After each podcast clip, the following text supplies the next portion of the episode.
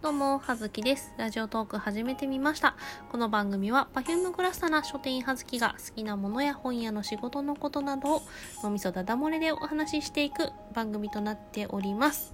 もう前回、前々回に引き続きゲームの説明が下手くそで全然ね、話し終わらないんだよ。でも、えっ、と、これが、えっ、と、ボードゲームカフェでやった最後のゲームかな。になります。えっ、と、これが早速言ってきますね。えっ、と、パンデミック、パンデミック、パンデミック？っていうゲームになりまして、ちょうどね、ボードゲームカフェさんにあったのが10周年記念版っていうやつだったのかな。えっ、とね、金属、金属でできた、えっ、と、アタッシュケースみたいなケースに入っていて、なんだろう、ペパーミントグリーンっていうの？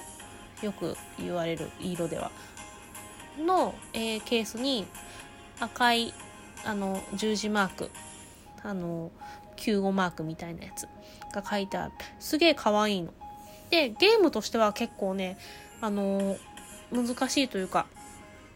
なかなか、えー大きい規模のね、ボードゲームになっていて、まず世界地図を模した、えっ、と、大きいね、板がありまして、そこに、え3種類の病原菌が蔓延してしまうところから、えーそれぞれの己に振り分けられた役職を使ってみんなと協力してその菌を細菌を、えー撲滅していくワクチンを作ってその菌を消滅させるっていうのを目的とするゲームでございます。なんだけど、えっ、と世界にね自分のなんだろう順番が回ることに、えっ、と撲滅させるための手順も進んでいくけれどもそれと同時に菌も蔓延していくっていうのが同時進行で起こるのでまあそいかにね頭を使ってみんなと協力してそのえっ、とウイルスを撲滅させられるかっていうんですけどこれがねもうそれぞれの役職ちょっと忘れちゃったんだけどなんか技術者とか研究者とかねそういろいろ衛生兵みたいなやつはねなんかいろいろそういう役職があるんですけどこれなんか4人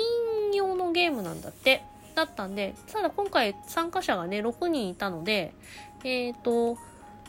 やったことがある梅塩さんは1人あと、えー賢い慶太郎さんが1人でえっ、とさくらちゃんと,、えー、と風子さんが一緒にチームを組んで私は、えー小麦さんとチームを組んでやりました。これね私もう一回やりたいんだよね。これなんかこうあの梅塩さんがあのせっかくだから1時間ぐらい残り最後1時間でせっかくだからやるチャンスはこれこ今回ここでしかないからややりたいって言ってやったゲームなんですけどこれね本当あのチーム戦っていうか仕事っぽい感じ。もうあのすごい楽しかった。語彙力。あのなんて言うんですかねそれぞれの役職によってあの基地を作れるとかあとあのその開発者がワクチンを開発できるとかそうやってできるね仕事が決まってるのでその手数の中でどうするかみたいなのを相談して決めていけるんですね。でなのでじゃああなた次はここに行ってこの菌をあの殲滅して次の手でこっち側に移動して誰々と落ち合ってこのカードを受け渡ししてとかそういうのを指示しながらやっていくんですけどうん仕事感半端ないけど私そういうの大好物です。なんでそれがねもう何とも言えないなんていうの？例えばさあのー達成感ちっちゃい達成感をいっぱい得られる感じがあると思うんだよね。学生時代とかにさ例えばさまあ文化祭とかでもいいけど学芸会とかでもいいや。なんかそういった催しをクラスのみんなでやってそのその時のねクラスが良ければっていう話なんだけどみんなで協力してなんかこう結果を得られたりするじゃない？その時のこうチームチームでの達成感みたいな。そういう感じのものをね味わえるゲームだなと思います。でただちょっとね今回時間が結構ギリギリ8時までの予約でまあその時間制なので8時には出なきゃいけなかったのと、まあ、8時半からね飲み会の場所に移動するっていうのがあったので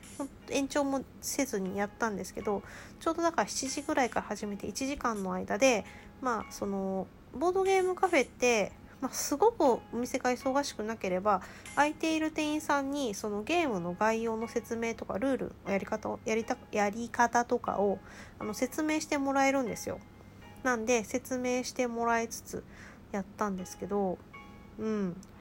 これはね本当もう一回やりたいけど頭数4人は必要なんだよね。なんで是非あの最低4人4人でやりたいよ。うん、なので是非次そういった機会があったらみんなで是非これやりたいと思います。お願いします。最今回はねだから最終的にちょうどなんかやれる手数のそのカード山のカードがなくなるか金が蔓延しきっちゃうか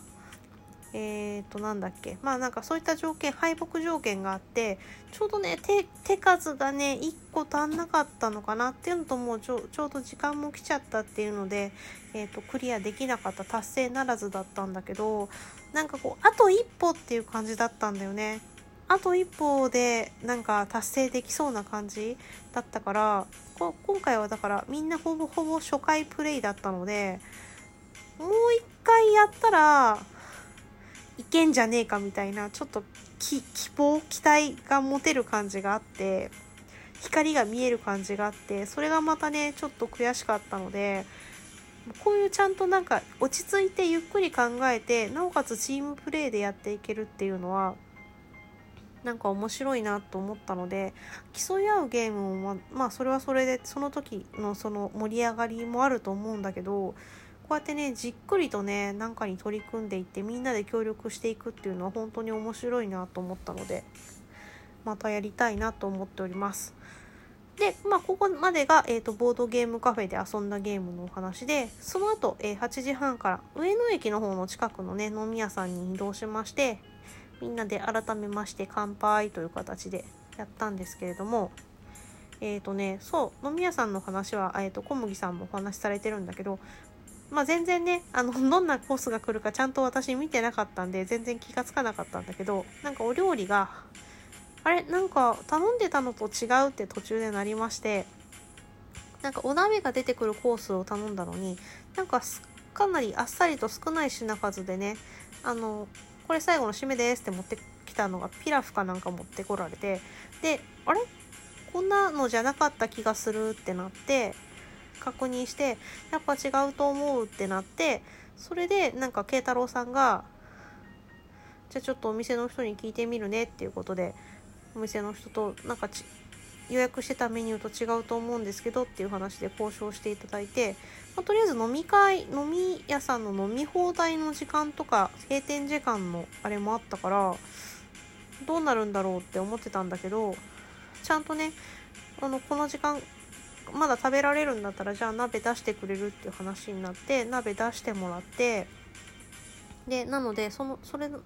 鍋が今から出てくるんだとえっ、とじゃあ飲み放題の時間終了です。はい。出てってくださいって言われても食べ終わらないよねっていうことで、えっと、時間も延長してくれてね。延長してもらえるように交渉してくれてあのみんな無事にお腹いっぱいお鍋食べることができたんですけどでお店の方からよかったらって言ってなんか鶏肉とあと豚バラ肉の盛り合わせもつけてもらって本当にお腹いっぱいになりましたね。うん。満腹満腹って感じでございましたが。ねなんかでその後なんかあれだその時でその後じゃないその時にあのふこさんが持ってきていた人狼ゲームのちっちゃい版があってそれが、えーと、プラスチックでできたちっちゃい本当にちっちゃいねカードなんだけどドット絵みたいな感じになっていて私人狼やったことなかったんだけどねこれ今回はそのワンナイト人狼。本当の人狼は3日間3夜続くのかな。でワンナイトっていうのはそれこそ一晩しか経たない感じなのでその誰が人狼かっていうのを当てていくのが結構ねあの疑うきっかけっていうか要素が少なくてそこは難しいかなっていうところではあるんだけどあの人狼が2人で占い師の人とあとなんだっけあと狩人とかいるんだっけなんかその時はなんか人数によってその抜くカードっていうかその役が決まっていたんだけど占い師村人6人のうち、えー、村人3人、えー、人狼2人占い師1人。であともう2人村人だったのかな。カードは6人に対して8枚あってえっ、ー、と真ん中に2枚伏せてあるからその真ん中の2枚は何の役が伏せてあるか分かんないんですよ。だから、えーやえー、と占い師がその6人の中にいる場合もあるしいない場合もあるし人狼がいる場合もいない場合もある。だからもし真ん中の伏せてあるところに人狼2人いたら人狼のいない平和村っていうことになるんだけど人狼を疑い合う可能性もあるよね。誰が人狼かって。そういうのをねだから人狼を当てていくゲームなんだけどなんかねそう。そのゲボードゲームカフェでインサイダーゲームっていうのをやった時に あの梅塩さんがインサイダーを引いちゃうことがすごく多くてすっとぼけなきゃいけないから。で結局あの誰が怪しいかって言ってさ最後誰がインサイダーだと思うかって言って指していった人っていうので梅塩さんがねあの当てられないけどインサイダーだったってことが多くてあの梅塩さんに対するねあの信頼度っていうか 信用度がね下がっていたっていうのとあと慶太郎さんは何しても怪しいっていう感じで。この手のやつはね、あの、二人が疑われがちになってしまって、